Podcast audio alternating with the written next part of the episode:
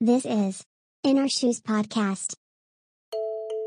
このポッドキャストは思考派のフキコと感覚派のさゆりが華麗にスルーできない小さな違和感について語り合う番組です。私フキコは思考派でニュートラル。人に相談したり頼ったりするのが苦手でソロ活動が好きな永遠の思春期。客観性を武器に少し物事を斜めから見つつ自分の美意識に忠実に生きる30代です。私さゆりは感覚派。困っている人をほっとけない根っからのおせっかい。褒め言葉も疑問もついつい口に出しちゃう関西人。日本人だから空気は読めるけどあえて読まないことで小さな違和感と戦う40代ワーキングマザーです。世代もバックグラウンドも違うけれど不思議と話が尽きない私たちが毎回一つのトピックについて語り合います。英語の慣用句で誰かの靴を履くというのはその人の立場になってその人の視点でという意味です。このポッドキャストでは私たちの本音を私たちの視点で話していきたいと思って私たちの靴で In Our Shoes と名付けました。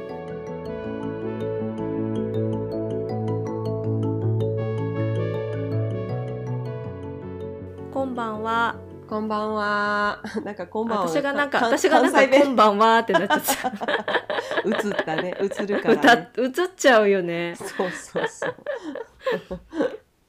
えっと今回は第11回目なんだけれども、うんえっと前にあの生理に生理についてあの真面目に考えてみたっていう話題で、んうんなんだっけ？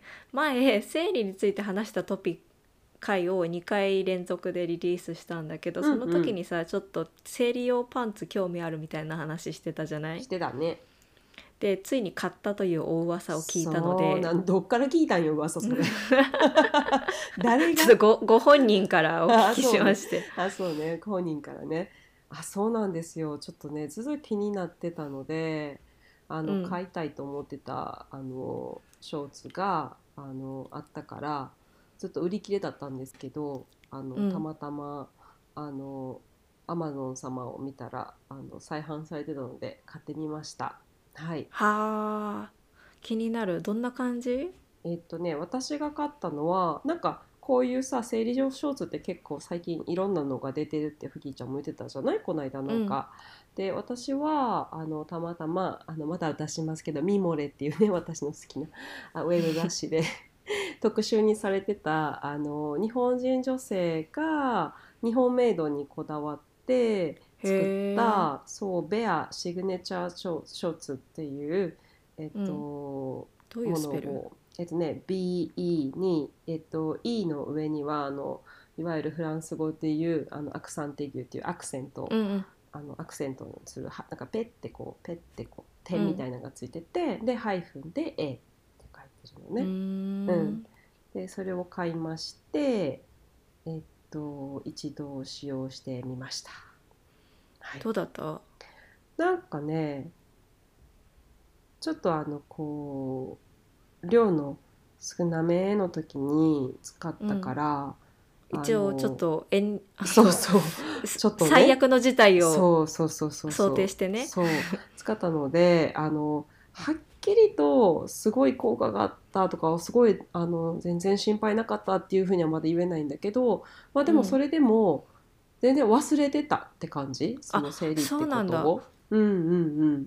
意なんか外に、うん、その血が出てる出た時のなんかあ締めみたいな感じのはないの？あそうなんかね濡れた感じをねあんまりね感じなかったかなそう思うと。えーそうなんだ。うんうんうんうん、すごい。で私の買ったそのショーツはナプキンにいらない超吸収型生理ショーツで、タンポンの約12本分、え約 120ml の高い吸収量であのっていうのを売りにしたはって。すごそう。ンポンの何倍って？12?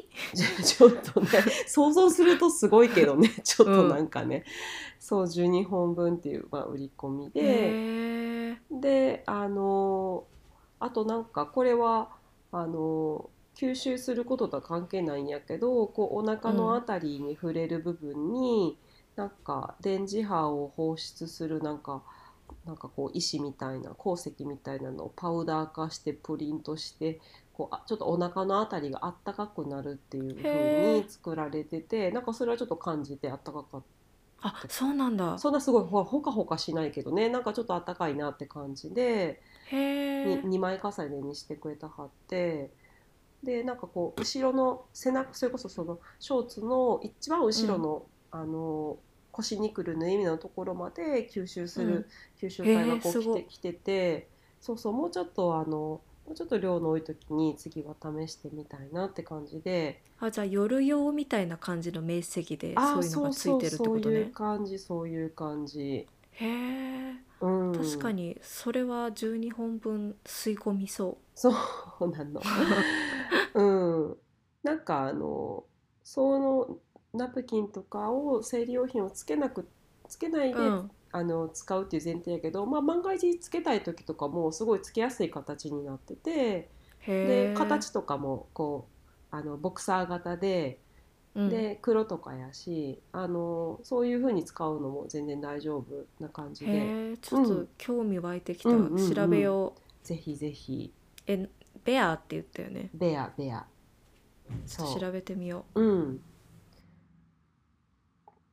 えっとちょっと今のは余談だったんだけそう余ど談です。えっともともとえっと今日はちょっとあのリクエストをもらってたのでそれについて話そうと思っていて、でさゆりの知り合いの方からインスタ宛てに、えっとメッセージをもらってましたなのでちょっとそれ私一回読むね。はーい。えっと、ジェンダー的な言葉狩りが最近気になっていてお二人の話を聞いてみたいです。女らしい男らしいフェミニンおばさん女子母性旦那さん家内みたいな言葉って私も無意識に使いがちなんですが言ってしまった後にハッと周りを見わ見わハッとして周りをキョロキョロ過剰に反応する必要もないのかなと思う時もありますがジェンダーバイアスをゴリゴリ出してこれらの言葉を使う人を見ると反発を覚えたりお二人はどう思われますかっていう質問だったんだけど、うんうんそうそ最初言葉狩りっていう話あのの聞いてどう思った？う。言葉狩りの意味が正直わからなくて あちょっと親父狩りみたいな感じなんかなって 親父狩りしちゃダメ。親父狩りね。懐かしいね親父狩りね。親父狩りみたいな感じなんかなと思ってちょっと調べたぐらい、実はピンとこなくて私。うん。でってことは自分自身があんまりそんな風にあ、うん。この言葉を言うともしかしてこう周りからこの人すごいジェンダーバイアスかかってる人やなって思われたらどうしようみたいな意識うんうんを普段からそんなにしてなかったんやなと思って私自身が。そうだから逆にこう質問っていうかあのこのリクエストをもらって初めてあそうかなんかそんな風に思う人がいるんやってちょっとあの驚いたのが正直なところ。うん一応ねウィキ的な表現で言うと、言葉狩りは特定の言葉をしんの使用を禁じる社会的ん？特定の言葉のしん使用を禁じる社会的規制を否定的に表現した言葉。難しいね。であと「ニコニコ大百科」うん。では、特定の言葉の使用を過度に禁じる風潮やそのこと、うん。主に差別語だとする言葉の使用禁止に対して言われうん。名作漫画「釣り吉三平」も対象にされ批判されたことがある、そうなんか、まあ、釣り吉の吉が吉違いだからだろうね。そういうことね。なんかちょっとじゃあポ,、あのポリコレっていうかポリティカルコレクトネスと通じるところもなんかあったりするのかな？うんそうだね。うん。うん。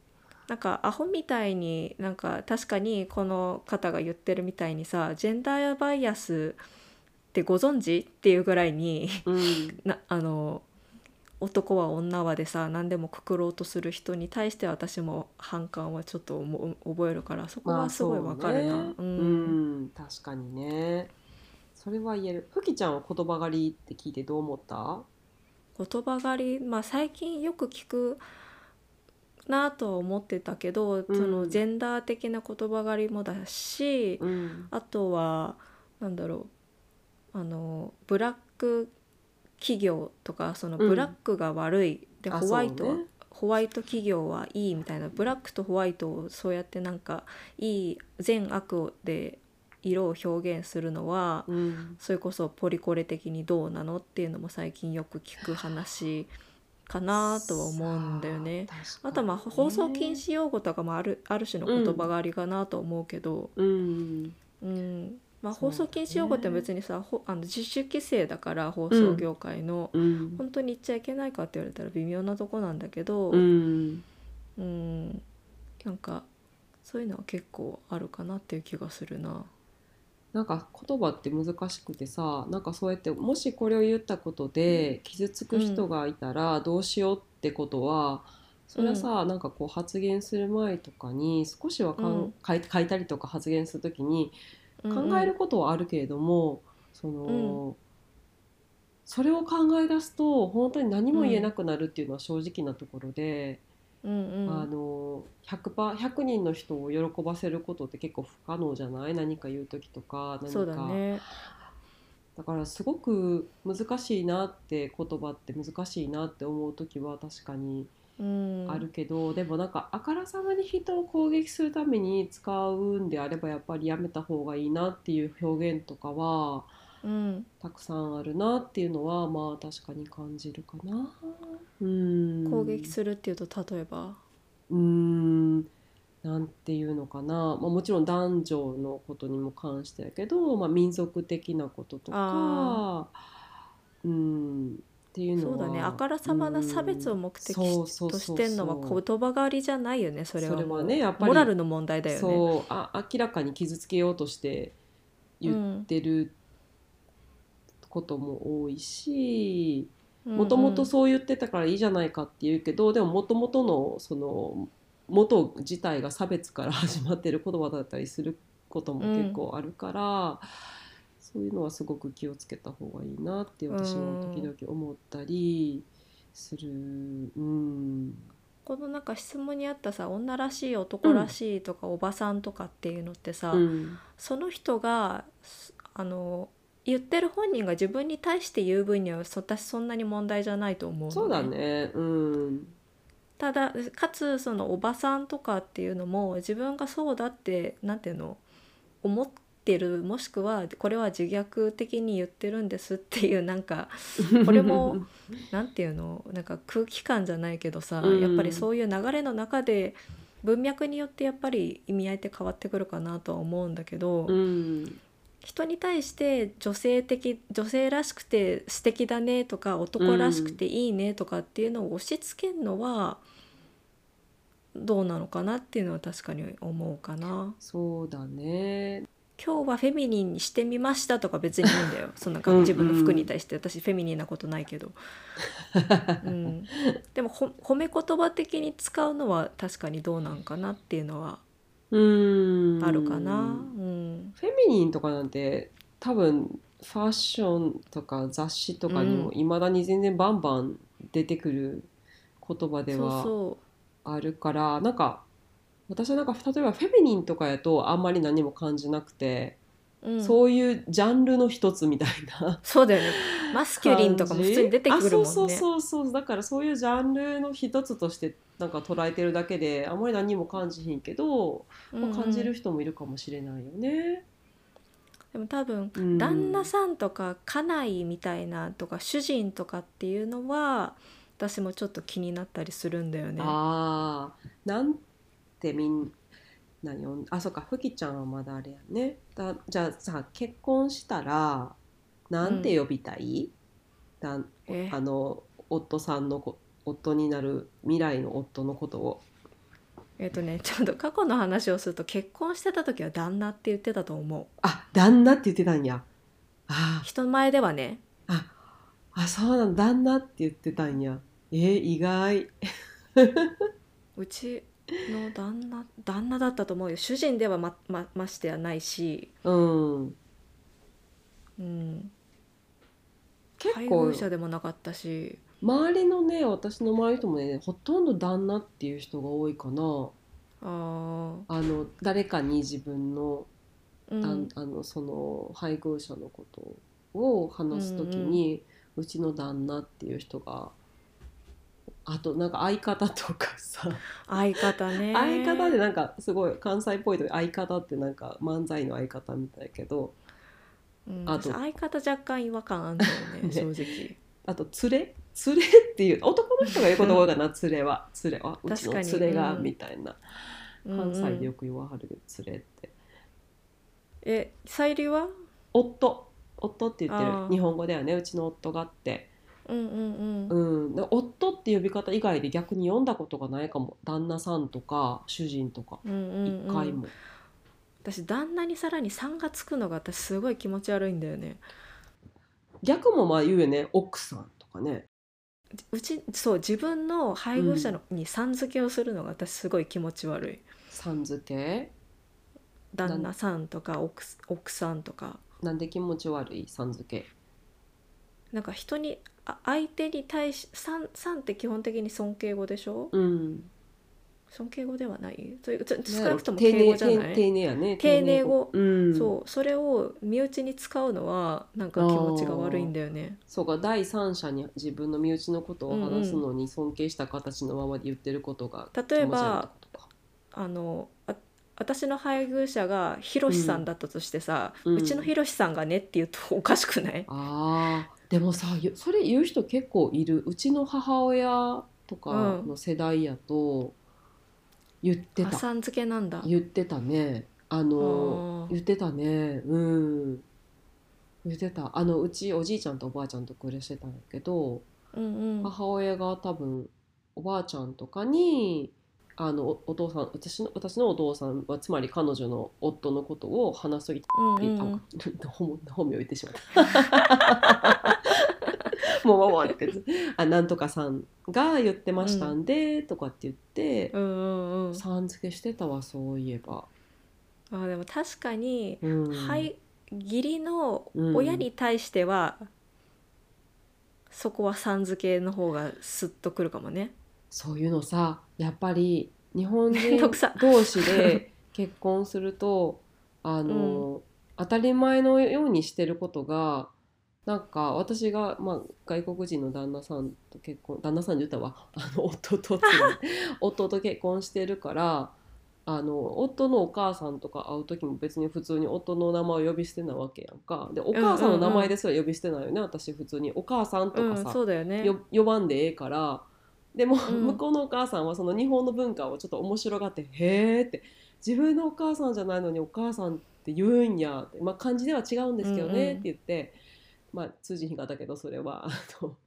で面白がって逆に私が「ママちゃん」って呼ぶ呼ぶのを結構よろ楽しんでるみたいでママちゃん、ままママちゃんって呼んでるの夫のお母さんのこと ママちゃんって言ってでそれはだから結構面白いみたいで新鮮で。うんそうそうそう。でもなんか普通はもう本当にファーストネームを呼ぶだけやからそうだよね。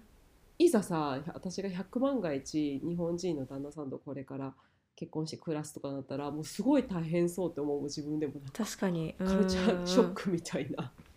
確かにね、うんでもやっぱりさその旦那とか主人とか家内とかっていうさ、明らかにそこに差別的などっちかが上でどっちかが下っていうさニュアンスがあるような言葉に関しては、やっぱりなんかさその女性側もだし男性側もあのナチュラルにそういうなんか差別構造をさ受け入れちゃってるそうだね。っていうはうん。のはリスクだなっていうふうに思うな。そうだね。ん、それは差別的だと思ってないこともさ、リスクだと思うのそうそう。ある種。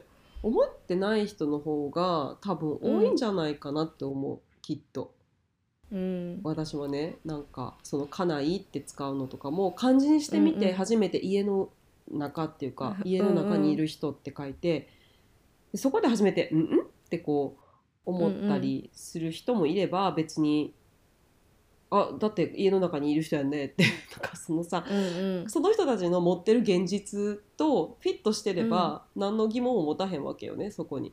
そうだね。うん、でもその現実とあからさまに違う言葉をってことを知った時にあれってやっぱり思うよねこの漢字漢字を目でこうビジュアルとして見た時にすごく特に家内なんていうのはね。うん。そうだね。奥さんっていうのはなんか諸説あって差別的だったり差別的だ、あじゃないみたいな。知ってる？奥さんの由来多く的なところから来たっていうのを聞いたことがああるけど。そうなん私が聞いたの違うくって。うん。あのその妻になったものは、まあ、大体家の中にいてき台所にいることが多くて。でうん。台所は今でこそいろんな一二台所があるけど窓の前とかうん。明るい場所とかあるけど昔は台所って言ったらもうその家の中の一番奥の暗い場所やったらしくて家の構造的に。うんうん。土間のとことかにあったじゃない？あそうか土間とかってそうだよね。うん。そう。だから奥さんになったって言って私は聞いた。どっちやろう？本当。はどっちだろう？そうだからそういうさ語源がもうよくわかんないやつ？そはもうちょっと確かに難しいね。だからさ私最近すっごい思うんだけどさ、う、うん、携帯がスマホになったみたいになんか別の言葉になればいいのにってすっごい思うんだよね。そっか。でも携帯とスマホって全然違うやん。えでも携帯じゃん。携帯がいつの間にかさ元もスマホはなんかさ、う持ち歩くさ超ミニ型パソコンみたいな部分もあるやんかなりでもさ旦那とさ主人とさ、あのお夫っていうのも多分それぐらいの開きが本来あるんだと思うんだよね。夫主人。私じゃあなんで夫って呼ぼうって決めたんやろって今思い出したんやけど言ってるように主人はさ本当に主人やん。そのなんか使える人って感じやん、主人ってそうだね。言うと。うん。それはないわと思ってうん、却下と思って。で、まあでもなんかさ昔の人がさ「うちの主人は」ってこうれなんか丁寧に言わはるの聞くと、ああ綺麗な言葉の使い方やなって思ったりはすそうなんかるんやけど響きはねあそうそう。そういう喋り方できる人なんだそうすごいな。私にはそのボキャブラリーないそうみたいな感じにはなる。あんねんけど、自分自身はその概念自体には全くあの賛同できひんからいや言わへんと思って、旦那さんっていうのも、なんやろ深く考えなかったから私も「さん」ってつけるのが嫌嫌やったんかなもしかして「さん」って。うん旦那は？旦那旦那っていうのもなんか雑やなってごめん思ってしまって うちの旦那がみたいななんかなんやろ、うんうん。すごい多分英語の感覚なんかもあのみんなハズバンドって言うやん、そうだね。私ハビーとかいう人もいるしね。そうあのあれはちょっと私あんまり好きじゃない。なんかさホビーハビーみたいなね。あのうん。なんかちょっとすごいあのマスコットみたいな感じになるからちょっとあれなんだけど。ハビーくんですみたいな。あそうそうそう誰やねんみたいな。そうそれでな多分その英語の感覚とか、まあ、こっちだったらフランス語の感覚で、あのその言葉ってい一種類しかないじゃない？うん。でも日本語って何種類かあったりするけどその一種類っていうのがなんかシンプルでいいなと思って誰に言う時も。やっぱ敬語文化だよね。そういうのが。うん。どうしても構造ができちゃうのって、うん、そう。だから最初は意識して「夫」って言おうって決め決めた。多うんうん。分意識して、で意識するして言うようにしてるから多分もう癖になって誰に言う時も「夫」って。もう本当自己満足よねはっきり言って自分の中でしっくりくる言い方っていうことで自分の中に譲れへん何かのためにやってるだけで本当に。うん。うん。だからなんか私は他人が言うことにはあんまりそんなになんか引っかかったりはしないかな意外に。他人が旦那さんとか言ってるのとかも、あそうなんやみたいな。うん。だから他人の言葉に引っかかってさそれうん。で言葉狩りをするっていうのってさ、なんか面と向かってさそれを言うっていうののじゃなくて多分ネット上のやり取りなんだと思うんだよねああきっと。そうね。そうね。でさ昔はさそういうネット上のやり取りがそもそもなかったから、うん。その言葉狩りみたいなのも生まれなかったけど、うんうんうん。やっぱり今さツイッターとかブログとかでさ、個人がそういう発言できるじゃん。うん。だからそうやってムーブメントになるっていうのはやっぱり今までその公の場所でそういう会話に知らん人同士でなったりとかあの、うん。リツイートするみたいなのがさやっぱりないと、うんなんか大っぴらになんなかったのがなんか単に見えてきただけのような気もするけどね。なんか一個人がそういうムーブメントを起こせちゃうし、そうだね。確かにね。多分今までもさふきちゃんが言うみたいになんかモヤモヤっとしてる人とかっていたと思うよね、きっと。私ってそんな風に奥さんって呼ばれたくないなとかってうんうん。思ってる人もいたけど、なんかそれを大々的にさ私もそう思う私もそう思うってなんか共有できる場所とかさ、もうあんまりなかったやろうしそうだね。なんかむしろ言えへんかったかもしれへんしそんなこと思ってても、うん。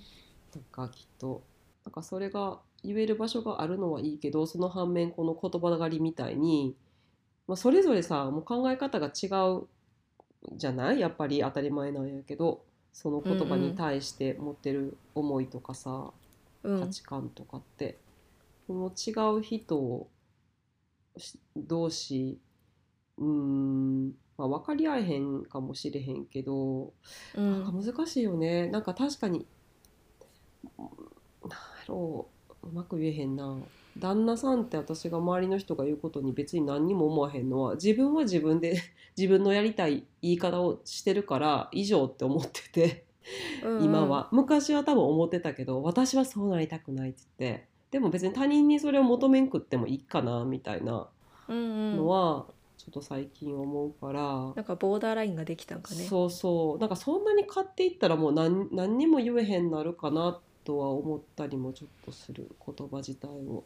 うん。うん。とはいえやっぱりさあのさジェンダーバイアスがさなんかうん。ゴリゴリに出してこられるっていうのはさうん。やっぱりえー？ってなるよね。なんかそれがもうさなんか日本のなんかジェンダーギャップ指数にさ、なんかそれこそゴリゴリに現れてる気するけど。うんそれは確かに言える。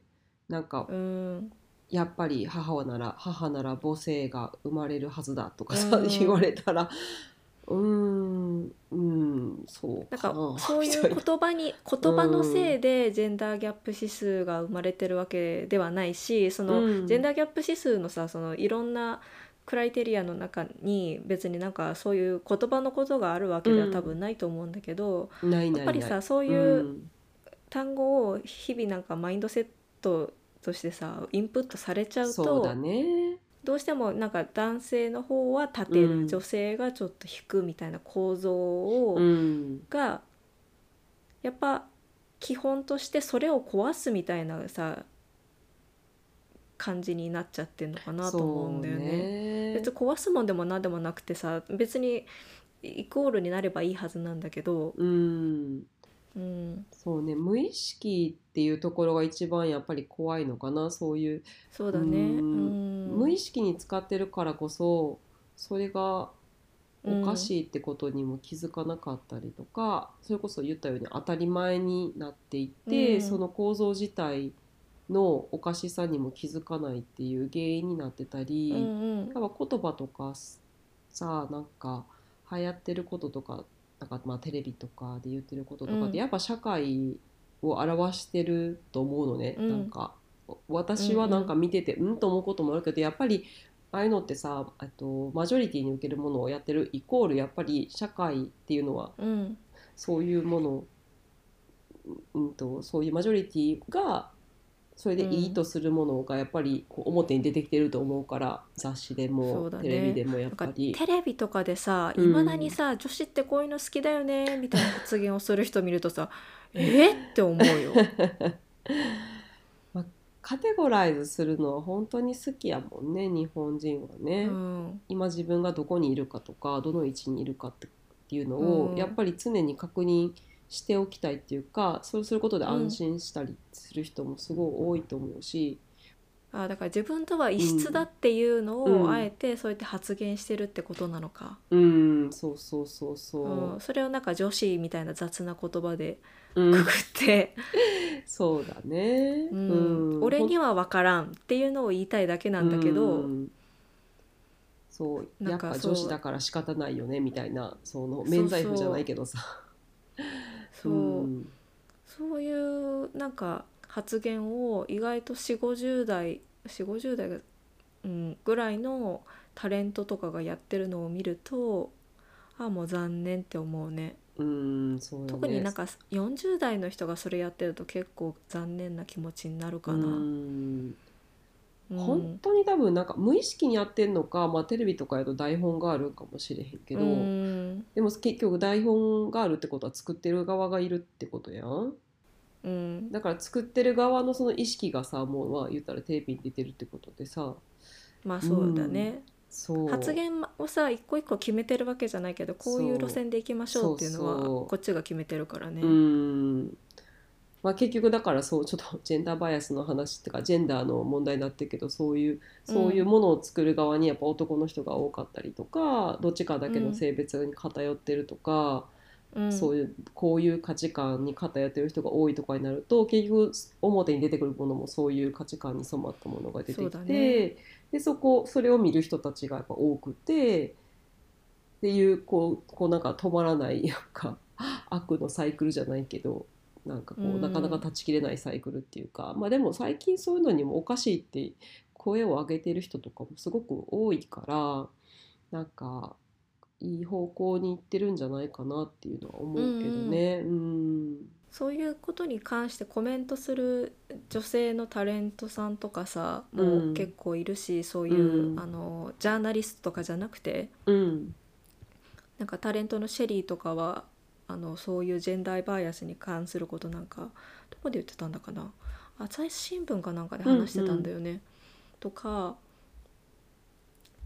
そういうなんか自分はそういう立ち位置ですっていう立ち位置で話を考えてますっていうのをうんちゃんと公言する人がいるとそういう空気も変わってくるのかなって思そうだね。まだまだ少ないけど、少しでもそういう人が増えてくるといいよね、うん。メディアに出イクる人メンとかね そういう言葉がもう死ねばいいのにね。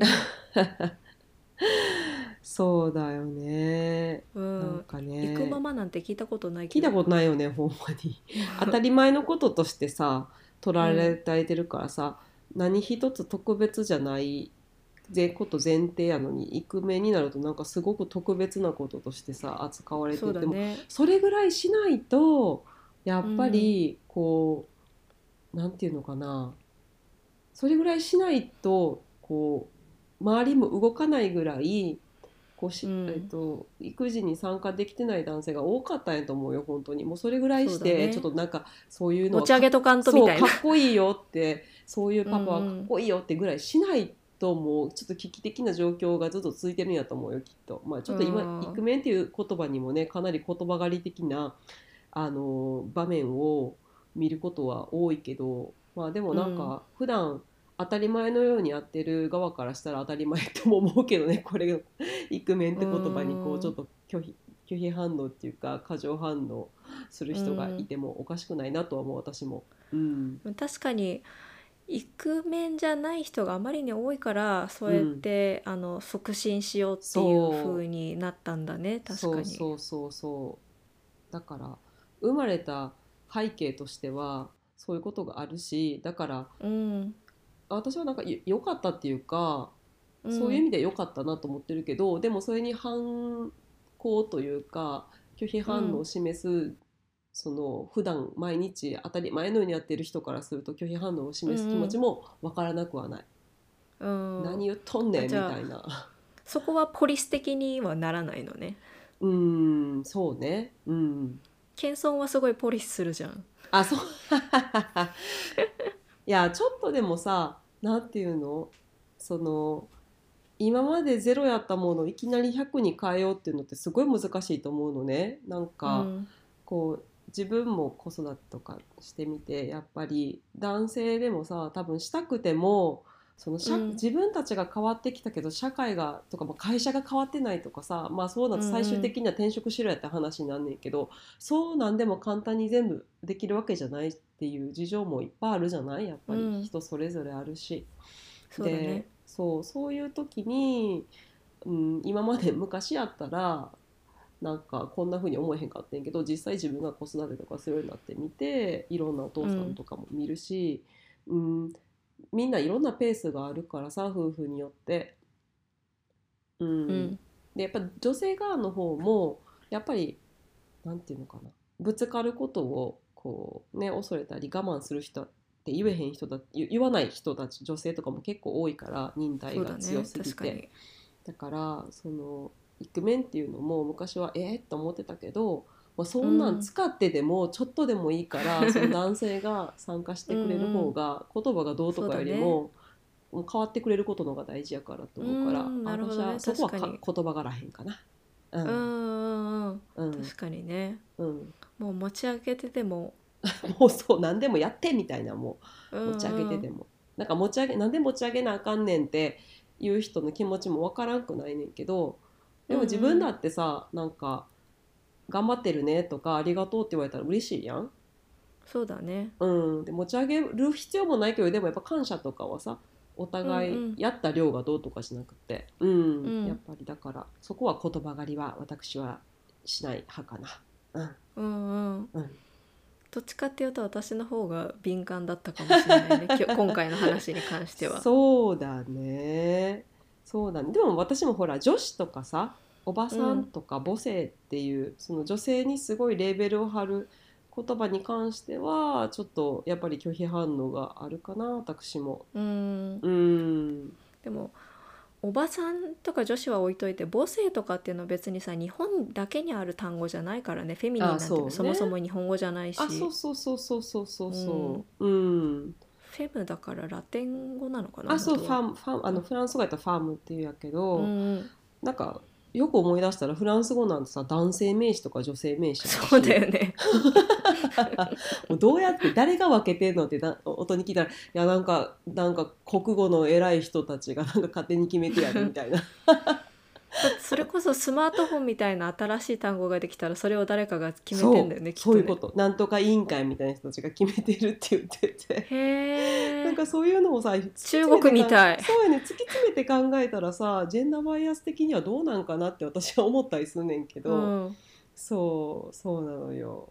うん、そうなんだ。うん、でも一朝一夕にはできないけどなんかやっぱり日本のジェンダーギャップ指数もっと上げたいよね。あげたいね。もうがっねかりする、毎年。もう本当に。121 153カ国中121位ってもうなあんか、ね、いやもう120に落ちてた？今。うん今落ちてる。あれ私最後見た時114位ぐらいだったと思ってんけど、うん過去最高更新したよっていうのがこの間ニューニュースになってたなんかねそれも言ったはったけど日本の進みが遅い日本の進みが悪いってわけがなくて日本も変わってんねんけどそれ以上に他の国の進みがどんどん早くて、そうだね確かに。そう追いつけてないって、うん、うん。そうそうそう言ってた。いやでも日本もどんどん今さ例えばリモートワークとかがさ進んで、うん。なんかどっちがどっちがみたいな話にどっちがどっちがっていうかあの男性だからあの外で働いてうんぬんとかっていうわけでもないし、そう言い訳できないよねもうそうなってくるとそうだねうん、うん、はっきり言うと、うん、だからこう言い訳できない状況でやっぱり大事になってくるのが女性うん。側の意識もすごく大きいなって思う。やっぱり勇気っていうか、やらない勇気とかね、そうだね、うん、やらない勇気大事。それこそさあのえー、とエピソードの9で話した、うん。ついつい期待してしまう私たちの話でさ、なんで靴下がこのカゴに入んないかなみたいなやつもさ あれってザジェンダーギャップなんじゃないの？もしかして、そうだね。ある種のね。ね。気にする気にしないみたいな、うんうんそうね。気にしない人からしたら、なんでそんなことでいちいちカリカリするんでしょうかっていうふうに思われてるやろうし、うん。でもそれそういう意味で言うとさ気にしない人ほどそうやってなんだろう上の立場に行けてたりすんのかもね。細かいことを。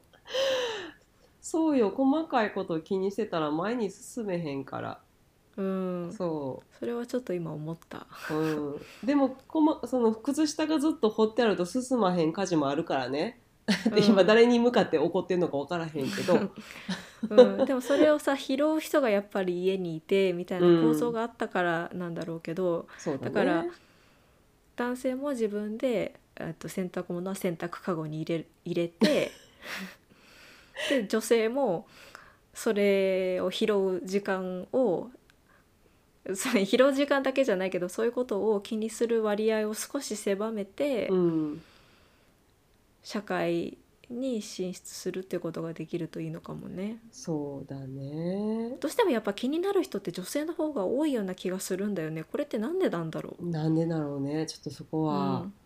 なんか脳の働きとかなんかいろいろあるんかもしれへんけどまたそれは今度の話にしようか、そうだね、そううん。じゃあちょっとあの元々のリクエストに答えられてるか 答えられてないのかわかんないんだけど。うん。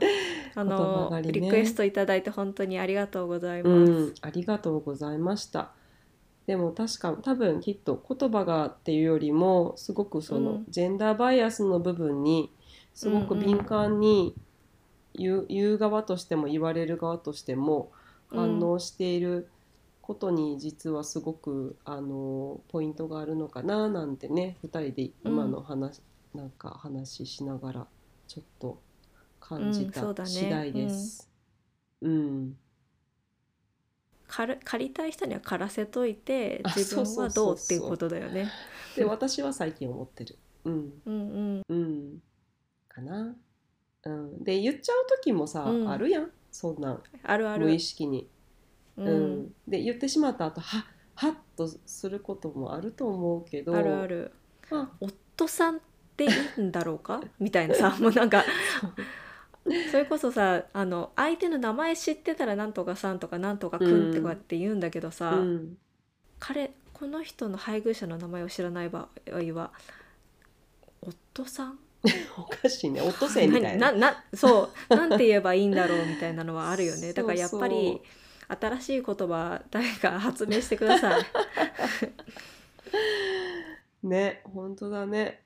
あの、なんか周りをキョロキョロしてどう思われてるかなって気になった時はなんか自分の自分がどう思うかちょっと一回考えてみて、うん、それでいいって思うんだったらそれでいいよね。うん。そうそうそうそうそう。それでいいと思ったらそれでいいと思うっていう答えになってない答えなんやけど、うん。そうですね、うん、でもそれになんか言われて嫌って思う気持ちも正直な気持ちやろうしなんで嫌なんかなとか、ちょっとあ考えてみる。とうん。いいのかもね、なんかこういうことが嫌なんやね私って思うとなんか次言われた時はもうちょっと、ああまた言ったはるなとか少し あのソフトに捉えられるかなとか。そうっだね。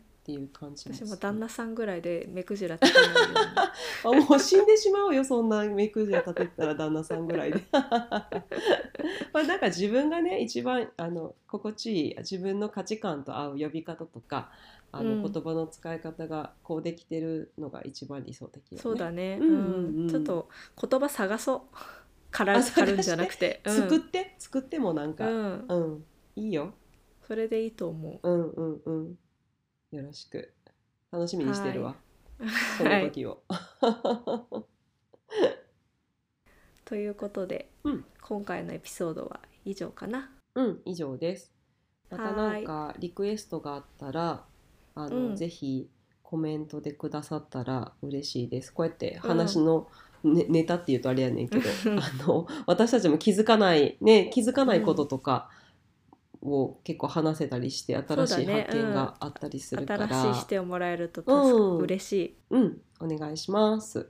うん、なのでリクエストとかあと相談とか、あ、そうですね。ね。そういうのもぜひいただけると,、うん。とそこはかなり真面目に答えると思うので。そう笑わないから私も。はい。はい。ではまたね。バイバイ。バイバイ。このポッドキャストはインスタグラムもやっています。ぜひぜひ聞いてくださった感想や質問、取り上げてほしいトピックなどを教えてください。アカウント名は inourshoes.podcast です。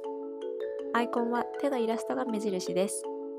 ポッドキャストの紹介文にもリンクがあります。コメントはとっても励みになりますので待ってます。そしてすでにコメントをくださった皆さんありがとうございます。